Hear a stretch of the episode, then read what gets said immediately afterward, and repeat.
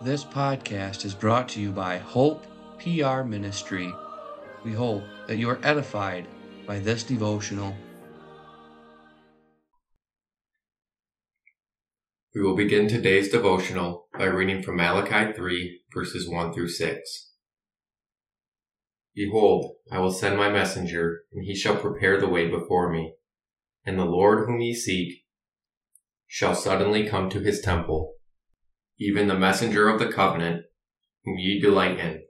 Behold, he shall come, saith the Lord of hosts. But who may abide the day of his coming? And who shall stand when he appeareth? For he is like a refiner's fire, and like fuller's soap.